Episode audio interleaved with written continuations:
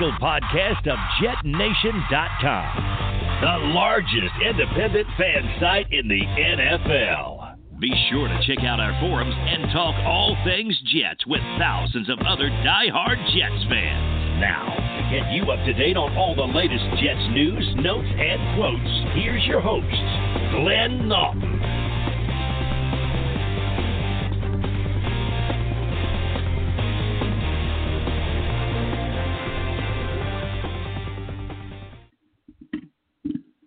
Good evening, Jets fans. I am Glenn Naughton. This is Jet Nation Radio. Thank you so much for tuning in. Tuning in. I am joined by my co-host Alex Varallo. Alex, how are we doing tonight? Hey, how's it going, Glenn? Good evening, Jet Nation. It's going well. Um, as we said during last night's show, tonight's going to be a uh, special episode. We're going to be joined in a little while by Manish Mehta of the New York Daily News.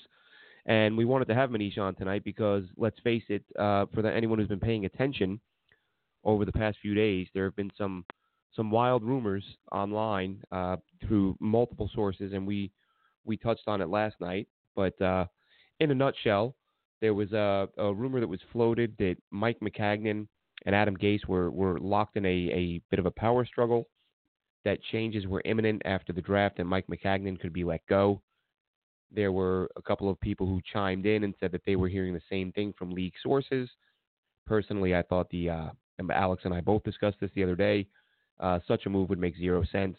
Letting go of a general manager after you let him spend $100 million and build a draft with a third overall pick. So it didn't make a whole lot of sense. Uh, but the one person who did chime in and completely debunk it or refute the report and say that it was 100%, if not 200% false, was Manish Mehta of the New York Daily News. He's been covering the Jets for many years with the Daily News now. Manish, how you doing tonight? Hey, how are you, man? Doing really well. Hey, Manish, how's really it going? Well. So Alex and I discussed this uh, a little bit last night, and that's one of the reasons we wanted to, the main reason we wanted to have you on. Um, so so lay this out for us here, Manish, with what you're hearing, because again, the the rumors of a an imminent shakeup of the front office, at the very least, with a possibility of letting the general manager go, uh, literally days after he had wrapped up a draft with a high with a premium pick and spent a boatload of money. Uh, and and I will say uh, that I mentioned this the other day, and, and I think you did address this today, Manish, in your piece in the Daily News. The, the it was an odd look from the outside uh, that Adam Gase didn't make any appearances at all during the draft. Uh, that that was what jumped out to me. Uh, and I know a lot of fans commented on that. Why wasn't he with Mac? Why wasn't he any of the pictures on the website? Why wasn't he any of the videos? Why were we seeing Gregg Williams make the phone calls? So you take it away, Manish. Let us know what you're hearing. Yeah, you know what? That is a, a great point, and I have no earthly idea why the Jets thought it was a good idea not to have their head coach uh, prominently displayed on television, on their website. Uh, you know, my understanding is that Gase did not uh, talk to reporters at the end of each day during the draft when he was in Miami, or maybe maybe he did when he first got hired, and then ultimately decided he didn't want to do it. But that was his preference. Uh, you know, I, I understand respecting the head coach's preference, but in this particular situation, when you have uh, rumors of discontent uh, and, a possible fissure between your head coach and your general manager, I think it's incumbent upon the organization to, frankly, use some common sense and have the, have the head coach come down uh, with your general manager and you know present a united front, you know, for lack of a better phrase. Uh, so I thought that was a tactical blunder by the organization. Uh, as far as uh, why he wasn't on television. My understanding is that he was actually seated outside of the camera view, and uh, for most, uh, well, maybe not most, but for a lot of the draft, he was kind of roaming about the war room, uh, not in a particular seat. Uh, so, look, I didn't really pay that atten- that close of attention to the war room, and I don't even know if it was on ESPN or NFL Network. You know, we were at the team facility, and I was you know preoccupied with other things. So I don't know how often they actually showed the Jets war room, but for those wondering why he wasn't uh, pictured in the war room, you know that that was the explanation that I got uh, from some people is that you know he was kind of roaming about in that room, and his chair actually was out of out of the camera's view for you know for whatever that's worth. That of course does not excuse the organization for not having the head coach speak at any point uh, Thursday night, Friday night, and at the very least, it made it, it made sense to have him speak at the end of the draft with Mike Maccagnan to not only discuss the players that were taken over the previous three days, but to also uh, debunk uh, any kind of uh, you know rumor that he was having an issue with Mike Maccagnan. So uh, you know I thought that was a tactical error, even if Adam Gase preferred that. I think Adam Gase has some bosses and people who who are above him, and I think that uh, you know it was a you know it, it was an error to not have the head coach uh, anywhere in sight over the course of those three days. Even though he doesn't control the 53-man roster, that's obviously uh, Mike Maccagnan production, but uh, clearly he was involved in the decision-making process. Uh, there was another thing that you had mentioned uh, before we get to the rift. Uh, oh, the phone calls. He, Adam Gase did speak to every draft pick. Uh, now, why the team did not decide to post that on the team website? Uh, yeah, I can't answer that question, and maybe maybe they've updated their website. I have no idea, but uh, I know that fans had asked me why, and why he didn't call these six players that were drafted. Well, he you know he did he did talk to them, uh, and, and again, I can't speak to why the organization decided not to post that on the website because it's pretty strange if you ask me. Just going back the last decade, you'd always see Rex Ryan on the phone talking, and the team was proudly displaying that on their website. Same goes with Todd Bowles. So uh, again, I thought there were some curious organizational decisions uh, over those past three days. Uh, you know, in terms of uh, really keeping their head coach out of uh, you know out of uh, sight. I, I don't quite understand that. But what I can tell you, and this is probably the most important part of this question, is uh, is there a rift between Gase and Maccagnan? Well, I can tell you with greatest cer- great certainty that uh, these guys did not agree on every player that they pursued in free agency and or the draft. Uh, that's not uncommon. In fact, I think it would be kind of odd if they did agree on and everyone. Uh, that to me means that somebody is lying because not you know no two people think exactly alike. So know, I've always been of the belief that if you have a healthy you know spirited discussion about players during free agency and the draft and you have disagreement, that's good. You know that's actually preferable to having a bunch of yes men because if you're having a bunch of yes men in your building, the odds are you have a dysfunctional outfit because you know that the real world doesn't work like that. You have people who have differing opinions. So did those guys differ on uh, opinions on some players? Absolutely. Does that mean that there's some kind of rift? Uh, absolutely not, because there is no rift. Uh, you know, there had been some disagreement. They had just remember they just started their relationship uh, in January, so it's been four months uh, into what both of these guys hope is going to be a, a successful marriage.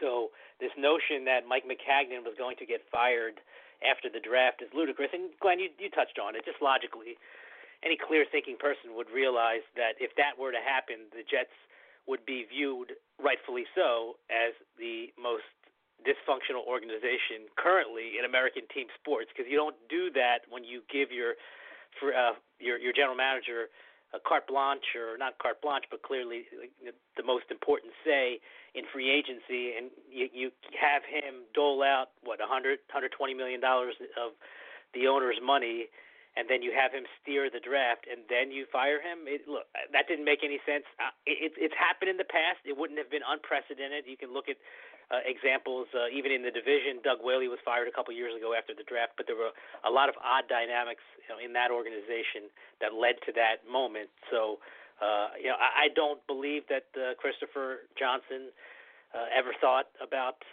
you know making a change. It would surprise me if the organization uh, seriously thought about getting a new general manager when the general manager and the CEO handpicked the head coach.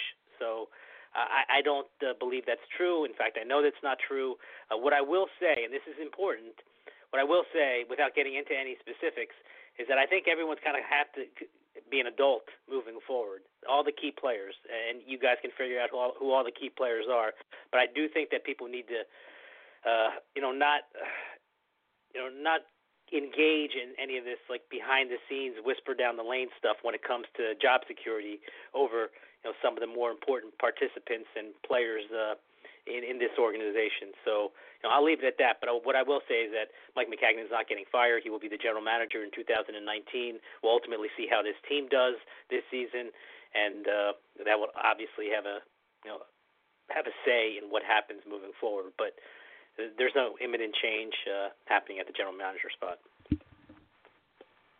So, so Manish, uh, while we're on the subject of Mike Maccagnan, um, earlier in, in the season, uh, Christopher Johnson had once again said that there was not going to be a playoff mandate for this team. So, in in your opinion, and, and you know, as your from your perspective, what exactly does Mike Maccagnan and this team have to do this year in order for him to retain his position? Is there a certain amount of games that you feel that they need to win, or is there a playoff? Uh, you know, should should we be you know, at least on the fence for, you know, a wild card situation. What's your insight on that?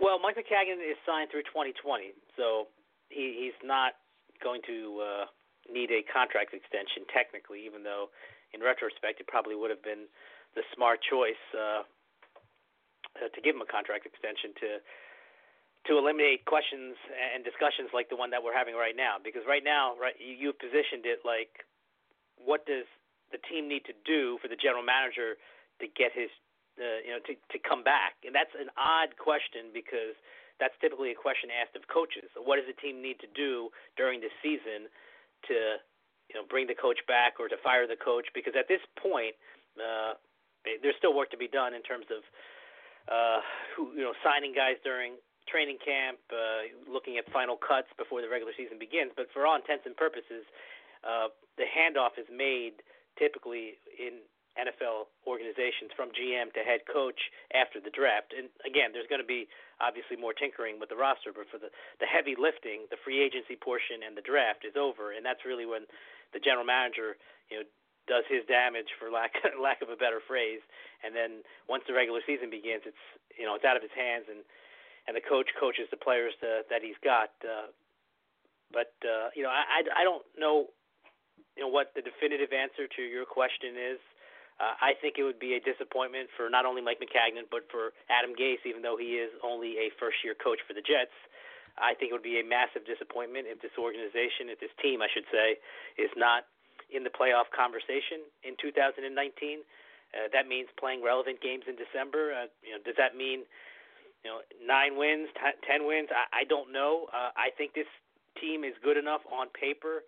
Uh, you know, if you if you project what the quarterback's going to do this year, if you project what some of the younger players who showed some promise last year are going to do this year, I think it's it's fair to expect them to to be a you know a nine win team somewhere in that eight to ten win range. You know, I I think if they're you know looking at another four or five win season like they have over the past three years, that would be a massive disappointment for everybody. Uh, what you have to be careful about, however, and I know Jets fans are fully aware of this, is that if you do indeed move on from Mike Maccagnan after this season, you're asking your new general manager to inherit uh, a head coach. And it wasn't that long ago when Jets fans saw, uh, you know, how that dynamic could work or fail, and it obviously failed. And I'm obviously talking about Rex Ryan and John Idzik. Uh, typically, smart organizations, and look, there's exceptions to the rule. Seattle is one of them that comes to mind. But by and large, successful, smart organizations hire the general manager, and that general manager has a say in who the head coach will be, a significant say. And uh, if you do it the other way around, you're asking for trouble. So the Jets are in, a, in an interesting quandary. I think frankly, the, the smart thing to do would be to give Maccagnan a one-year extension through 2021 right now. So that, in essence, would tie uh, Maccagnan and Gase together for three years. There's a three-year overlap there. Uh, you can obviously, you know, extend both of those guys, or, or you know, or adjust accordingly depending on how good or bad the team is, you know, during this window. But if you have a three-year overlap, at least at that point, you would alleviate, uh, in theory, the possibility of firing your head co- uh, firing your general manager and keeping your head coach. I just don't think that's a good way of doing business. Frankly, I'd be very surprised if the Johnson brothers did that, just knowing what they experienced not that long ago trying to go that route. I, I don't think that makes much sense at all, to be honest. And now, moving on to the draft, Manish. Uh, before we get to your thoughts on the uh, on the specific players they chose, I, I wanted to get your thoughts on the approach. And you know, for for years, for so long, Jets fans have been saying, you know, ever since, especially since Vernon Gholston, you know, people always say, don't ever draft a workout warrior. Draft a guy who who shows up on game day and produces. Um, and they did that by taking Jachai Polite at 68. And lo and behold, fans are upset that they took a guy who had a bad combine, despite the fact that he had a fantastic season. But you have Polite, you have the, the issues with him, which may be overblown, maybe they're not. But then taking Blake Cashman and, and Blessuan Austin, these are a couple of guys who have dealt with injuries. So it's almost like the Jets are, you know, it's not it's not like they are. They're they're sort of increasing the risk uh, in a, in a venture that that's always a, a crapshoot anyway. Um, but I look at a guy like Blessuan Austin and feel like if that's a pick Bill Belichick makes, everyone says he's a genius because he can stash a highly talented corner that he got at a good value pick. But since since the Jets aren't the Patriots and they're nowhere near, you know that that echelon, and they're they're still rebuilding, the feeling is they got a little bit reckless and they went with some guys who have additional question marks, whereas they could have gone with uh with somebody with a with, basically without those red flags. Yeah, well, look, what I think is interesting for every team, not just the Jets, is what their plan was entering the draft and then what their draft actually looked like after it was, it was over. Because, yeah, you look at six players on paper that the Jets got. But if you dig a little bit deeper and find out what they wanted to do and how close they may have come to getting some of those you know moves done, it becomes much more fascinating. So it, for me, after every draft, even during the draft, I should say, but specifically after the draft, you know, I try to reach out to as many people as I can uh, throughout the league to get a sense of you know what what trade might have come down, what what you know what deal was you know Team A working on with Team B, and it starts obviously with that number three pick, and we know that the Jets were trying to trade down because the general manager, frankly, for about a month or so, had said that he wanted to trade down. And I can tell you that the the Jets were on the phone with Oakland and Buffalo when the Jets were on the clock, hoping to either swap picks with the the team that was picking right behind them, Oakland, or to move all the way down to nine. Uh, my understanding is that none of those deals were really close at all. So even though there were conversations that took place while the Jets were actually on the clock, they couldn't move the pick. Uh, it was fascinating to me because, you know, in the run up to the draft, you heard a, a decent amount of chatter that the Raiders were contemplating a quarterback. They were never contemplating a quarterback. So you have to ask yourself the next question, which is, well, well how does that start? Why does that happen? And what's fascinating to me is that a, a rumor like that would not only benefit the Raiders because they didn't want a quarterback, but it would benefit the Jets because if there was a team that needed a quarterback, for example, the Giants at number six or the Redskins at number 15, but but specifically the Giants because they're you know kind of in the same neighborhood as the Jets and the Raiders. If they were truly, uh, you know, fooled, I guess, or if they truly believed that the Raiders wanted a quarterback, and if they thought that quarterback was the same quarterback that they wanted, Daniel Jones, that would give the Giants motivation to jump over the Raiders at four and make a deal with the Jets at three, and that's that would have been the perfect spot for the Jets. Only move down a few spots, pick up an additional second round pick. If you guys remember, the Giants had a second round pick that they ultimately traded to get back into the first round to draft DeAndre Baker, the the Georgia cornerback. So if the Jets could have, uh, and the Jets and the Raiders, I guess, could have fooled everyone to think that the Raiders wanted a quarterback, the Jets could, in theory, have traded down a few spots to six or even to 15. I think they were willing to do that if the package was big enough. Uh, that would have benefited the Jets. And so you have to ask yourself, you know, the third question, well, why would the Raiders take part in any of this? They would take part in this because they really wanted Quinnen Williams. So Quinnen Williams would have fallen to them. They would have gotten their number one guy with their pick at four. The Jets would have gotten what they wanted, which is a pick at six, whether that turned out to be Ed Oliver or somebody else, maybe Jonah Williams, whoever it was. They would have gotten one of those two guys plus additional draft capital. Uh, you know, that to me was the the dream scenario for the Jets. Uh, you know, Quinnen Williams is a terrific player. Uh, it's hard to complain about getting that guy, but if you could have traded down a few spots and picked up additional draft picks, uh, I I know that's what the Jets would have preferred. Otherwise, of course, they wouldn't even, haven't even entertained a deal while they were on the clock. So that that was one deal that didn't happen. The other deal, which I thought was was interesting, and, and you know I was surprised by it when I found out. Uh, actually, the day of the uh, start of the second round is that the Jets talked to the Colts at 34. Remember, they don't have a second round pick, so they're at I think they were at 68, wherever you know in the third round. They're in the third round.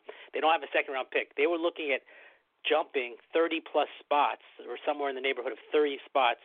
They talked to the Colts, who had the second pick of the second round. They were, that's number 34 overall. Uh, they talked to the Seahawks, who were picking 37th overall. So I think that was fifth. I guess that was the fifth pick of the second round. They were willing to make that kind of jump, which meant that they were willing to give up a lot of assets, some in 2019 and some next year in 2020, because they wanted a cornerback. My understanding, uh, you know, so is that they wanted one of those top cornerbacks. Uh, you know, maybe not necessarily a specific guy, uh, although I tend to believe that the guy that they wanted, the guy that they were willing to sacrifice a lot of picks for, was the the uh, the Temple cornerback Rock Ya-Sin. He's a guy who actually ultimately went to the Colts, who did not trade out of the 34 pick. They stayed at 34. They took Rock, uh, and so the Jets were fully aware that they needed cornerback help. So this is why this stuff is interesting to me. I would I would hope that's interesting to fans because you have to look at well, what did the Jets value? What did they need? What do fans say? The fans say they need a center, they need a cornerback, they need an edge rusher the Jets clearly thought that cornerback was a, a massive position of need because they were willing to make a colossal move to get in position to get a cornerback, and that didn't happen. So that doesn't happen. They made a, at least a second attempt to move up uh, about a dozen or so spots to 57, where the Eagles were picking, so they could get a wide receiver. And I know that Jets fans are thinking, wow, why wide receiver? We've got a lot of wide receivers. Well, they love this kid, uh, Mecole Hardman from Georgia. He's got a track background. He ran a 4.3, 340.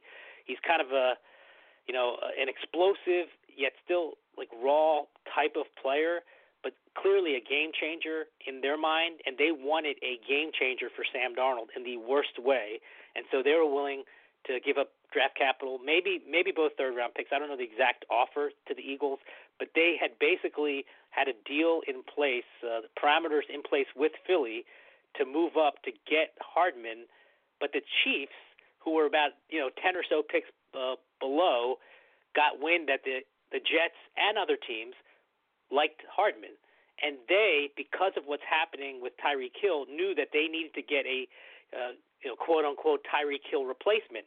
So they jumped up about you know ten or I don't remember the exact number of spots, but about ten spots to make a deal with the Rams at 56, right before the Eagles. So the, you know the Jets are sitting there thinking, okay, you know we got to deal with Philly. Uh, we're going to get this this kid from Georgia. The Chiefs jump over them to 56, the one spot right before, and they draft Mecole Hardman uh, to be a guy who can replace Tyreek Hill, assuming that Tyreek Hill is not going to be available, uh, if not this year. I mean, maybe not this year, maybe never. Uh, uh, and it, so to me, it's it's fascinating that this Tyreek Hill situation, you know, this audio that came to light, I think on Thursday, the day of the draft, frankly, because of that, because for a while it looked like Tyreek Hill was in the clear. But because of this audio that surfaces on Thursday, now Tyreek Hill all of a sudden is probably not going to be a Kansas City Chief. So the Chiefs are like, thinking to themselves, we need to get a replacement. And because of that, they trade up over the Eagles, uh, thinking that the Eagles are going to make a deal with the Jets, and they were right. And so the Jets don't get that guy. So that's the second the the second time in the second round, and the third time in the draft in which the guy that the Jets wanted was gone. And then you look at the deal that the Jets actually made, in which they swapped with the Vikings in the in the third round, right, for the offensive lineman uh, at USC.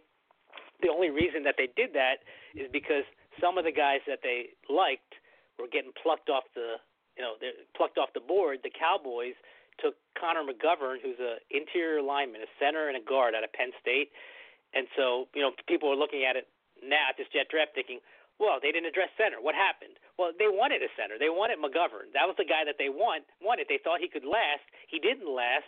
He got taken.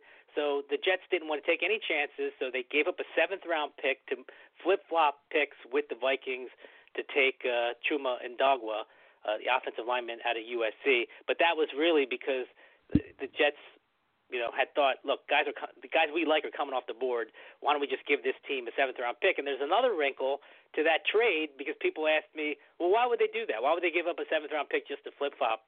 Well, that's because the Vikings. My, my understanding is that the Vikings and the Ravens had a deal. The Vikings were trading out of that pick. They were going to get two six round picks from the Ravens, and the Jets said, hey, you know what? Why don't we flip flop? We'll give you a seventh. So the Vikings, being pretty shrewd, they went back to the Ravens and said, "Hey, look, we're probably just going to move down one spot with the Jets. We're going to pick up an extra pick at that second spot where the Jets are right now, and where we're going to be after we make the trade. Is your offer for the two six-round picks still on the table?" And the the Ravens said, "Sure." So the Vikings actually got two six-round picks and a seventh-round pick just by moving down uh, that one. They got the additional seventh-round pick, I guess I should say, like a free seventh-round pick. So you know, these are the type of dynamics that happen during the course of the draft that are fascinating to me because you kind of get a window into what the Jets really valued and what they really wanted. And you know, just by you know those four trades that I illustrated, you clearly know that they valued a cornerback. It didn't happen. They valued a playmaker for Sam Darnold. That didn't happen. They valued a center. That they they didn't get either. So uh, you know, you know, Mike Maccagnan, Adam Gase, they're fully aware of what their their needs are, uh, and they you know they made they made attempts, but it's such a fast flowing kind of a crazy dynamic, you know, when you're on the clock and in the draft, and they didn't get some of those guys. But anyway, I, I've spoken long enough. But that's some of the backstory on what happened with the Jets in the first three rounds. So Manish, um, in regards to uh, the Jets striking out and not getting into the second round for one of the premier uh, cornerbacks in this draft, would are they still in the market? Maybe for perhaps uh, a player in like Chris Harris or Trae Waynes, uh, are they still actively looking to fill that that void and improve the defensive backfield? Yeah, mean, I don't know what the price tag for any of those guys uh, are going to be. I know that the Jets have roughly twenty-five million dollars in cap space left. Uh, you got to take out, you know, subtract. I want to say what $9 million, 9 or ten million dollars, uh, which is uh, allocated to the rookies. So you're talking somewhere in the neighborhood of, you know, seventeen, sixteen, seventeen million dollars of cap space uh, available. I know that they want to add players. I don't know if they want to add big money or potentially big money type of players because they they do need a center. Um, cornerback help you know would be nice as well. So I can't tell you specifically if they are going after those guys. Maybe I'll get a better handle of that over the next several days. But they clearly are not done yet because they know that they've got some some clear areas of weakness. Uh, you know, my my just my opinion is that I I don't quite understand why this organization does not value centers. Uh, it, it's so odd to me because they know the value of a great center. They had one for a decade, and then last year clearly did not work out after Nick Mangold was cut. And this year, Jonathan Harrison, who did some good things in the last month or so at center, uh, is not the long-term solution at that position. So I, I don't quite understand, especially since you have a young quarterback, uh, you know, a veteran center, a smart center, or you know, a, like a a, set, a young center with incredible potential is so invaluable to a young quarterback. And for whatever reason, this general manager, perhaps this head coach as well, does not value the position as much as I think it needs to be valued. Now, Manish, uh, one question that uh, a lot of Jets fans are asking right now is in regards to the future of Darron Lee, who, of course, as we know, played a little bit better last year. It seemed like he was trending in the right direction. Then he had the late season drug suspension, and uh, there, there, people seem divided on whether or not the team should keep, you know, keep him on the roster. So, what are your thoughts? What do you, what do you think the Jets will do? What do you think would be the prudent thing to do? And you know, and getting a guy like Blake Cashman, who could be a coverage inside linebacker in a three-four scheme, it was that sort of the final nail in his coffin. Well, look, I, I'll say this: for all the shortcomings that Darron Lee has, uh, he was good in coverage last year. You have to give him his just due. I, you know, I thought as a rookie, he was in position, but he was terrible tracking the ball, and so you saw as a rookie him getting beat in coverage, even though he was in the right spot. It was a very odd dynamic. Uh, I guess he just he was not good when the ball was in the air. He clearly got better at that uh, over the past couple years. I thought he was decent, good, you know, however you want to describe it, in coverage last year. And the way that Gregg Williams likes to play defense, you know, he likes to shuffle a lot of guys in and out. I think there is a role for him. that being said, if they could have gotten a good offer during the draft, they would have taken it. Uh, they did not. So you don't want to give him away for free because he's making peanuts. He's making uh, 1.8 million dollars. It's not guaranteed because of uh, the suspension that he had. It's it's nothing. So he's he's not making much money. He's an athletic player. Uh, he's a pedigree player, and that matters to the general manager. So it's you know, I would be stunned unless there was some kind of attitude problem that surfaces over the, the next several months. I would be stunned if they cut Darron Lee. I don't think that quite makes much sense, just given who's on their roster. You, you mentioned uh, Blake Cashman, who uh, they view as a special teams player. Blake Cashman is an interesting guy because if you if you talk to people who have actually watched him play, they'll tell you he's an you know he's a he's a high motor guy. He's a guy who plays all out. Really fits the profile of a great special teams player, but he was making plays left and right in college last year. That being said, he's had three surgeries on his shoulders. Uh, I don't know, two on his left, one on his right, or vice versa. But on both shoulders, he's had he's been operated on uh, in 2016 and 2017, and you cannot discount that. So when I look at that pick, and I look at the needs that the team has, and I look at the dearth of uh, draft capital that they had, I don't like the pick. I'm not saying I don't like the player. I think the player, you know, could be fine, but I, don't. You know, I have to question if I'm being honest and objective about this.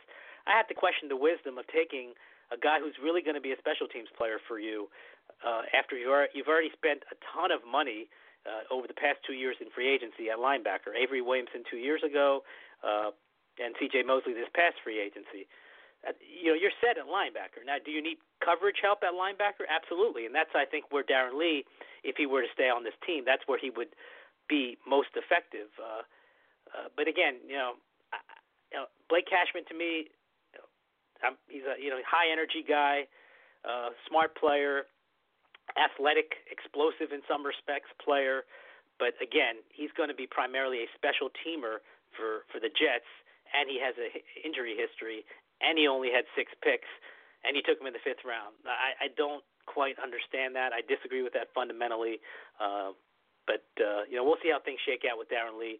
If there's an injury in training camp and they can find a, a deal, uh, I wouldn't be surprised at all if they if they moved him. But the time to move him was before the draft or during the draft, and that hasn't happened.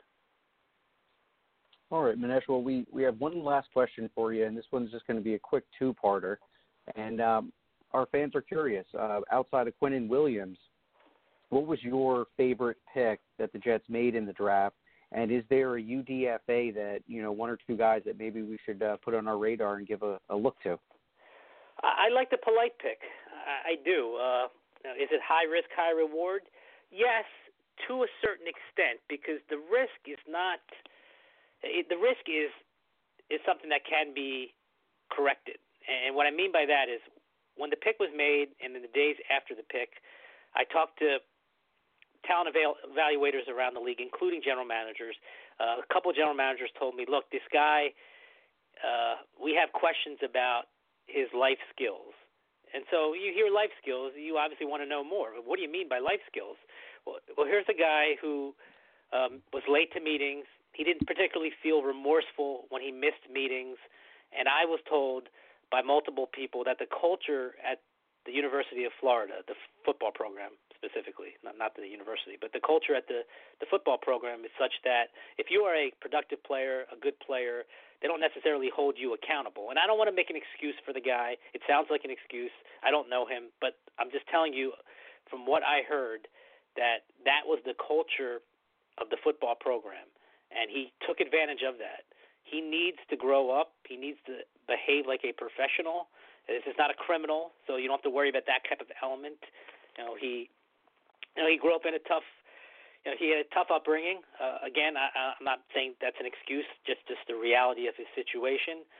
But uh, he does need to attack this opportunity like a job because it is a job, and he needs to be a professional. And part of being a professional is showing up on time, is is working hard all the time, and is not missing mandatory stuff. He just can't do it. He's not in college anymore. Because if you look at the tape and you talk to people, I should say, who have looked at the tape, he is a terrific talent. And if he did not have that forgettable off season, uh, the combine, his pro day, the hamstring injury, which I believe was caused by the fact that he was told uh, to bulk up or gain more weight. He was in his, he was in the 250s, which is outrageous because he was playing closer to 240. I think he was in the mid 250s during the combine. I think that contributed to the hamstring issues that he had. Uh, so he got some bad advice there. That clearly some bad advice. Uh, I don't think he handled. In fact, it's pretty obvious. He did not handle the intense scrutiny from teams during the interview process particularly well. I was told that you know not only the Packers because the Packers are always linked to Polite when you talk uh, about uh, you know bad interviews. Uh, I can tell you with greatest great certainty that the Jets also grilled him because you want to see how a guy like that responds. How is he going to respond to criticism? How is he going to respond to you know some of the things that aren't particularly good on tape when there is so much else that is good on tape, and he didn't handle it well, and there's that, there's no excuse for that. That being said, he's not in college anymore. The combine's over. He's a he's a professional. He's a member of the New York Jets, and he's got a tremendous amount of talent to provide edge pass rushing help for them. He he just he would have been he probably excuse me based on what I was told he would have been a mid first round pick, you know somewhere in the mid first round, perhaps in the back half of the first round, but clearly a first round pick before before the combine and all of the uh, the issues he had uh, with teams and interviews and uh, and the and the poor times that he had. So just from a talent perspective, the Jets got a first round guy at 68 overall. So if he can get his head on straight, you know. and maybe this was a, a wake up call. You know, if you're gonna if you're gonna have an embarrassing moment or embarrassing moments, it's probably better to get it over with in the run up to your rookie season than actually after you become a professional. So I like to pick a lot. I think he can help them immediately as a situational pass rusher. Uh, we'll see what happens beyond that. but uh, clearly, to me, he was a, a risk worth taking when you look at you know what some of the you know what some of the red flags were entering this year. Again, he, he's not a criminal. He's not a bad guy in that sense. You know, when you enter that into the equation. If you know, there's some kind of rogue element in that respect, then I would have shied away. But you know, this is just a kid who's you know 21. He's, he's a little bit older than what Sam Darnold was when he was drafted. So, uh, you know, hopefully for the Jets, this is a wake up call. He gets his head on straight because physically, I think he can make a difference. And in terms of undrafted free agents, I think they're going to bring in maybe 17 or so undrafted free agents. Uh, the guy that I'm intrigued about the most is this Wake Forest wide receiver, uh, Greg Dortch. He's he's pretty small, 5'7", 173, slot guy, explosive returner at Wake. Uh, he's a guy who I think can make a legitimate push to be on the roster. I mean, look, I haven't seen him play. Uh, we'll see how he responds when he becomes a pro. But I was talking to a scout on another team uh, this week, earlier this week, and he was fawning over him like he was Wes Welker. And clearly, look, he's not going to end up being Wes Welker. But uh, there are some people in the league who believe he should have been a day three pick, uh, you know, maybe a six rounder somewhere in that neighborhood. And I thought that was a savvy, uh, just a savvy decision by the team because Adam Gase has you know made no secret how much he values slot receivers, slot you know slot receivers or tight ends who play in the slot, and he's a guy. Uh, whose uh, you know comp on, ironically on NFL.com is Jamison Crowder. Uh, so that's the type of player that he that he was in college. That's the type of player, perhaps, that he projects to in the NFL. Uh, he's a guy who could push Deontay Burnett, and I was a big fan of Deontay Burnett when they signed him mid-season or like at some point during the season last year. But he's a guy, you know, if I could see him beating out Deontay Burnett for a roster spot because he offers some uh, additional value as a returner. He averaged something like you know 21 or 22 yards per kickoff return in each of the last two years in college. And as you guys know, they're clearly looking for a returner. I think he did a little punt returning as well. So uh, he's a guy to keep an eye on. It's interesting with these undrafted guys. You just you you don't know. It's, you know, a lot of these guys look so good and perform so well in college, but then for whatever reason, you know, it doesn't translate in the summer. So it's going to be an you know extremely important off season, spring and summer for this kid. But he's a guy. You know, if you're asking me, uh, who should Jets fans keep an eye on? Who you know, realistically or not realistically, but uh, potentially has a you know uh, and a, has a, a chance to to creep up and maybe make the roster, uh, I think this kid might be it. All right, that is Manish Mehta from the Manish Mehta from the New York Daily News. Manish, thank you so much for joining us. appreciate all of your insight as always. Um, have a great night, Manish. Thanks, guys. I appreciate Great stuff, Manish. Thanks so much.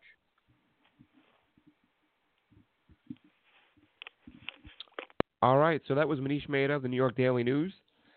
Uh, if you missed the first few minutes, Manish came on and basically addressed the the rumors, the stories that there was a a shakeup on the horizon in the Jets front office at Florham Park, and that Mike Maccagnan was possibly on his way out. That rumor surfaced during the draft and and was sort of corroborated by a couple of other beat writers.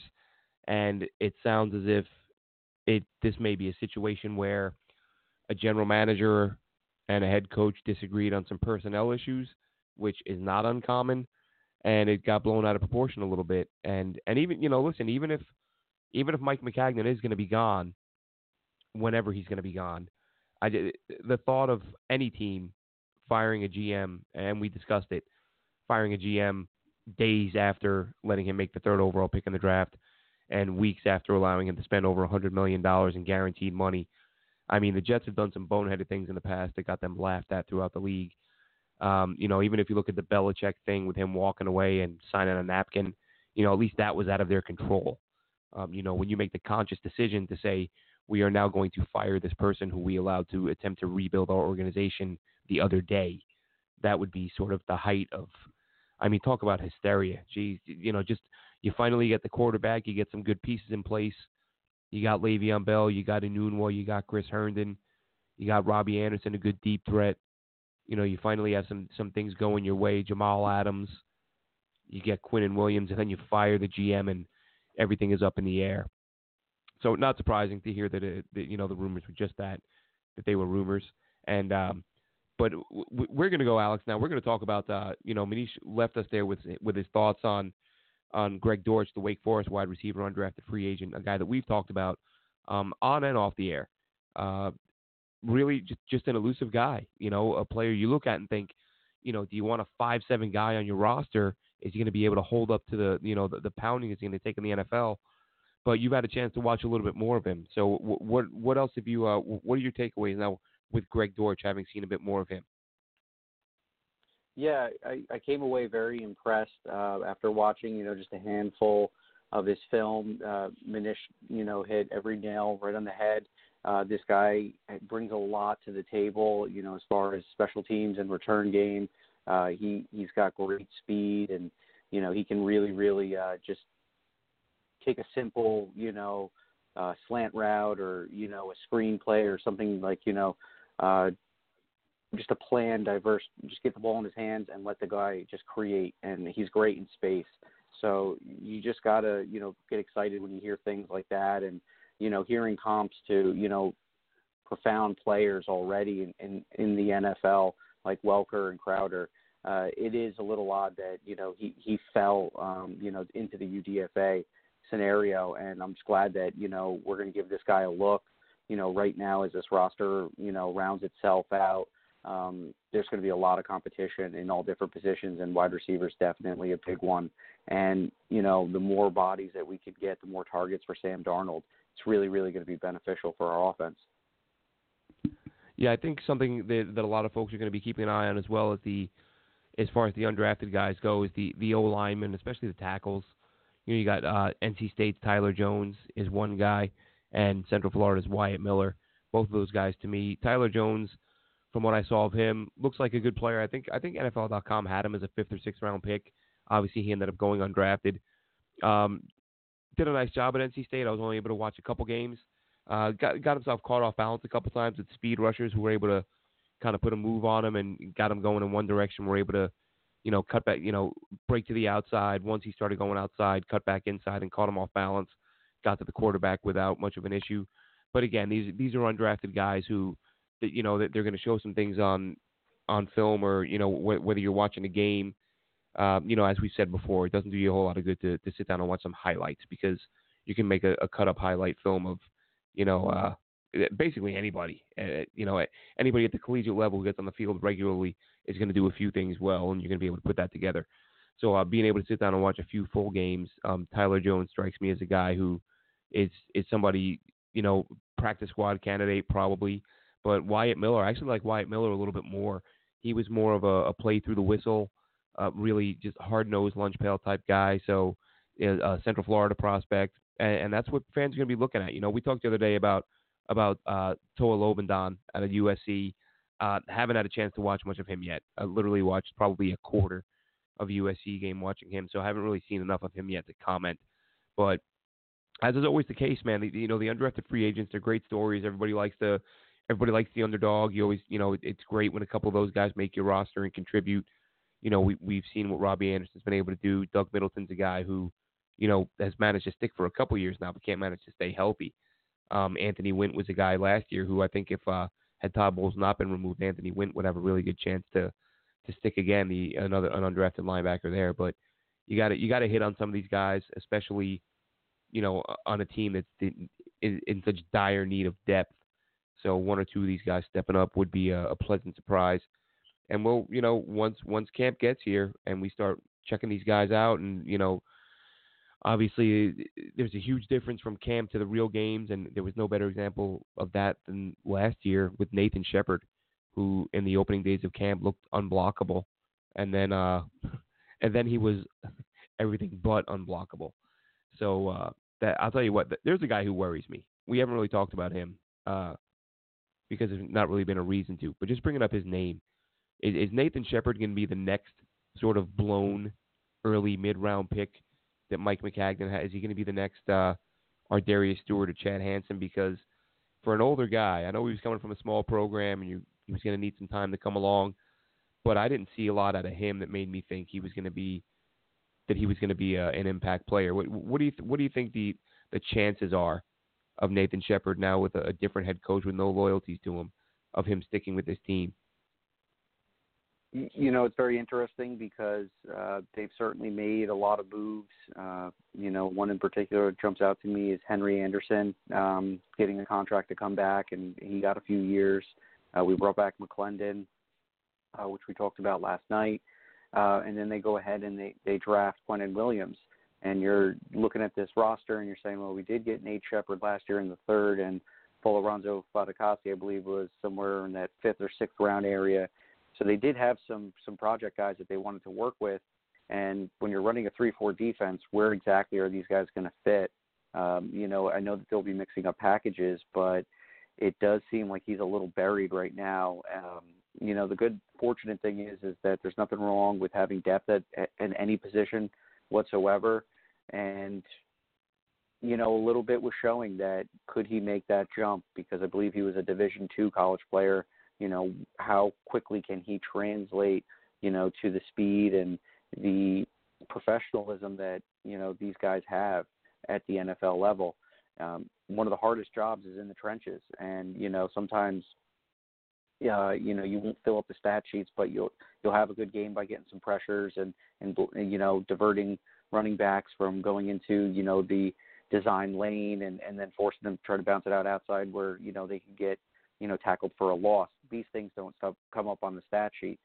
So, you know, at this point, it, it is something that, you know, we should probably look into throughout the summer and, and see kind of where he gets uh, slotted as they go through training camp. Will he be working with the twos or the threes? You know, will he start, you know, fading back? You know, as we've seen other mid-round selections kind of get the back seat.